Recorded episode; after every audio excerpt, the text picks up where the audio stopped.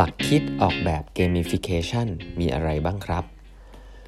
สวัสดีครับ ท่านผู้ฟังทุกท่านยินดีต้อนรับเข้าสู่8บรรทัดครึ่งพอดแคสต์สาระดีๆสำหรับคนทำงานที่ไม่ค่อยมีเวลาเช่นคุณนะครับ อยู่กับผมต้องกวีวุฒิเจ้าของเพจ8บรรทัดครึ่งครับคราวนี้เป็น EP ที่ 921 แล้วนะครับ ที่เรามาพูดคุยกันนะครับ เย็นนี้นะฮะเรามีพบกันตอน 2 ทุ่มนะครับ ผมจะสัมภาษณ์น้องแบงค์นะครับ CEO ของ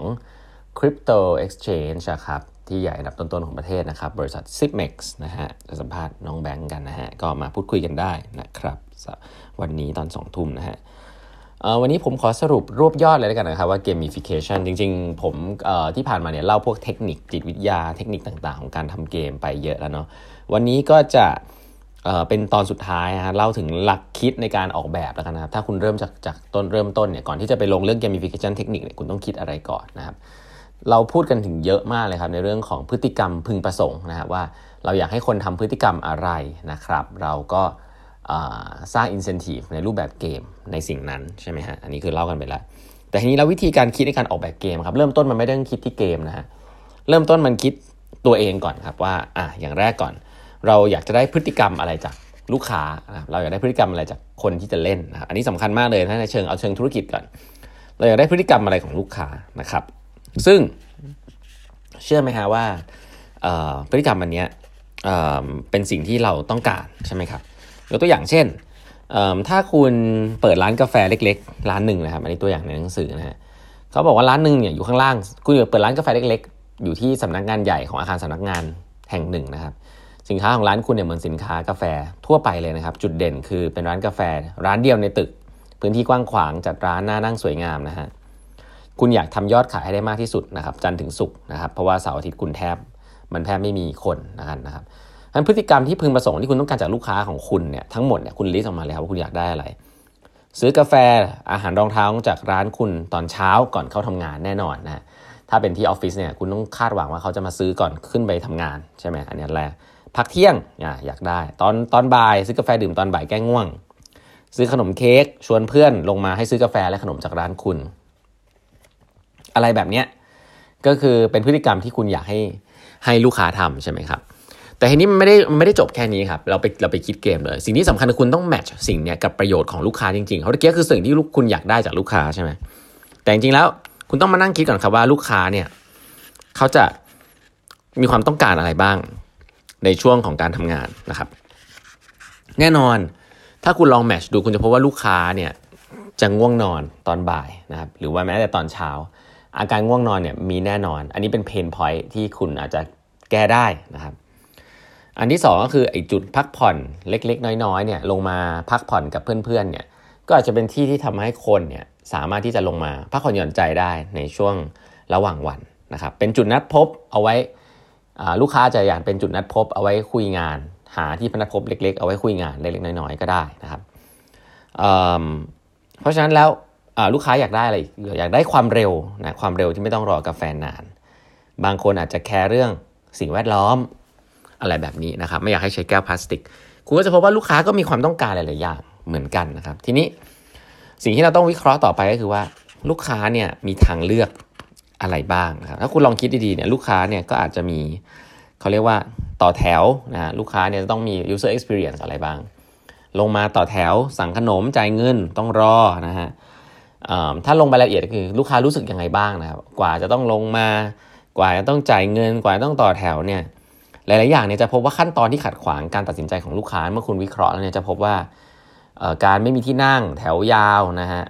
ก็จะเป็นเป็น pain ของลูกค้าครับเป็นอุปสรรคในการใช้ service ของคุณ อย่างหนึ่งคือขั้นตอนที่ลูกค้ามีความสุขมาก ๆ คือตอนไหนนะครับ แน่นอนคือตอนที่ลูกค้าได้กาแฟมา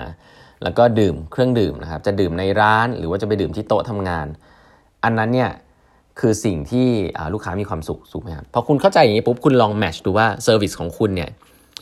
สามารถที่จะไปตอบ pain point อะไรลูกค้าได้บ้าง แล้วก็ย้ำที่ย้ำที่พฤติกรรมเหล่านั้นนะครับ เช่น คุณอยากให้ลูกค้าคุณเนี่ยลงมาซื้อกามาซื้อกาแฟกับคุณบ่อยๆ ในตอนเช้านะคุณอาจจะทำโปรโมชั่นตอนเช้าพิเศษนะครับลดเป็นราคาพิเศษถ้าคุณซื้อช่วงเช้านะครับได้ได้แต้มพิเศษเพิ่มเข้าไปก็ได้ หรือคุณอาจจะทำ delivery นะครับถ้าเกิดแถวยาวอาจจะทำ delivery นะครับเพื่อที่จะส่งขึ้นไปบนออฟฟิศเลยก็ได้นะครับ แล้วทำยังไงให้ลูกค้ากลับมาซื้อบ่อยๆนะฮะก็แน่นอนแหละไม่ว่าจะเป็นเรื่องของแต้มนะครับเรื่องของเอเขาเรียกว่าอะไรเรื่องของแต้มเรื่องของอรางวัลต่างๆ ที่คุณสามารถจะให้นะเพื่อที่จะเน้นให้พฤติกรรมลูกค้าเนี่ยมาซื้อ หรือแม้แต่ตอนช่วง ที่คนมันไม่เยอะ คุณอยากให้คนลงมาตอนช่วงที่คิวไม่ยาวใช่ไหมเพราะช่วงที่คิวยาวคุณขายดีอยู่แล้ว อยากให้คนลงมาช่วงที่คิวไม่ยาว คุณอาจจะต้องมีลดราคาตอนช่วงบ่ายนะครับ ที่คนลงมาไม่เยอะมาก อะไรแบบนี้เป็นต้นเพื่อที่จะเกิด incentive นะครับหรือแรงจูงใจให้คนเนี่ยอยากที่จะลงมาซื้อของในตอนที่คุณอยากให้เขาลงมานะครับ หรือคุณอาจจะทำระบบจองนะครับจองที่ที่นั่งอะไรเงี้ยครับเพื่อให้คนเนี่ยสามารถที่จะลงมาจองได้ แล้วถ้าเกิดแต่คุณไม่อยากให้คนนั่งนานหรือนั่งบ่อยนะคุณก็อาจจะให้กฎระเบียบไว้ว่านั่งได้ไม่เกินกี่นาทีกี่นาทีนะครับมีมี tracking เอาไว้นะครับ ก็สิ่งเหล่านี้ก็สามารถที่จะทำมาเป็น point เป็นเกม เป็น tracking ได้นะครับ เพื่อที่ทำให้พฤติกรรมของลูกค้าเนี่ยเป็นในแบบที่เราต้องการนะครับ เพราะฉะนั้นคีย์สำคัญก็คือ identify ระบุออกมาครับให้ให้ชัดประมาณหนึ่งว่าลูกค้าเนี่ย เราอยากให้เขาทำอะไรบ้างนะครับที่จะดีกับธุรกิจเรา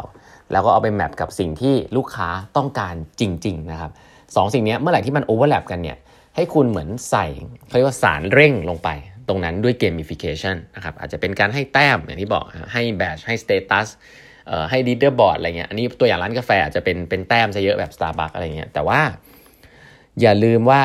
gamification เป็นแค่ตัวเร่งปฏิกิริยาของพฤติกรรมที่คุณต้องการเท่านั้น ถ้าคุณ identify พฤติกรรมผิด นะครับที่ไม่ได้ลิงก์กับธุรกิจคุณเนี่ยอันนี้ก็อาจจะจะเหนื่อยนะ เพราะถ้าคุณ identify แค่ว่าอยากให้ลูกค้าลงมาเยอะๆ โอ้กลายเป็นว่าแถวยาวมาก กลายเป็นลูกค้าลงมาได้ประสบการณ์ที่ไม่ดี ได้กาแฟช้าอะไรเงี้ย เพราะฉะนั้นคุณต้องคิดให้รอบคอบว่าพฤติกรรมจริงๆ ที่คุณต้องการเนี่ยเอออยากได้อันนี้เวลานี้เวลานี้อะไรแบบเนี้ยแล้วก็ incentivize นะครับใช้ภาษาอังกฤษเรียกว่า incentivize ก็ให้ incentive แรงจูงใจคนให้ลงมาแบบตรงเวลานะครับ ภาพรวมนะครับ gamification อย่างที่เรียนไปนะครับ gamification เป็นเทคนิคที่ผมคิดว่าตอนนี้มีคนเอาเทคนิคเรื่องจิตวิทยามารวมเป็นคำว่า gamification แต่ว่าเทคนิคจิตวิทยาเหล่านี้นะครับไม่ว่าจะเป็นแรงจูงใจภายในแรงจูงใจภายนอกนะครับทำยังไงให้คนอยากจะขึ้นมามีพฤติกรรมอะไรบางอย่างนะครับ สิ่งเหล่านี้เป็นสิ่งที่มีอยู่แล้วนะครับ แค่ว่าเอามาใช้ในการทำเกมเท่านั้นเอง ในในผมว่าหนังสือหลายๆเล่มเนี่ยพูดถึงเรื่องการจูงใจเรื่องของการตลาดไว้เยอะอยู่แล้วนะครับ ก็ เวลาพูดถึง gamification ก็อย่าไปตกใจตื่นเต้นกับมันนะฮะกลไกเกมเนี่ยมีมาสักพักหนึ่งแล้ว แล้วก็ใช้วิธีจิตวิทยาทั่วไปที่เราพูดเนี่ยแหละนะ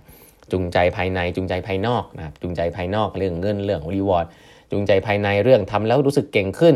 มีอิสระไม่บังคับนะฮะทำแล้วมี purpose อะไรแบบนี้เป็นต้น ก็จะจูงใจให้คนมาทำพฤติกรรมในสิ่งที่เราต้องการนะครับก็หวังว่าอันนี้ผมเชื่อว่าหนังสือเล่มนี้น่าสนใจลองแนะนำนะฮะ gamification จูงใจคนด้วยกลไกเกมของพี่ตรังนะฮะ แนะนำนะครับ ใครสนใจเรื่องการตลาดเรื่องการทำ Product นะครับแนะนำวันนี้เวลาหมดแล้วนะครับ ฝากกด subscribe กับนักวิ่ง podcast ด้วยนะฮะแล้วพบกันใหม่พรุ่งนี้ครับ สวัสดีครับ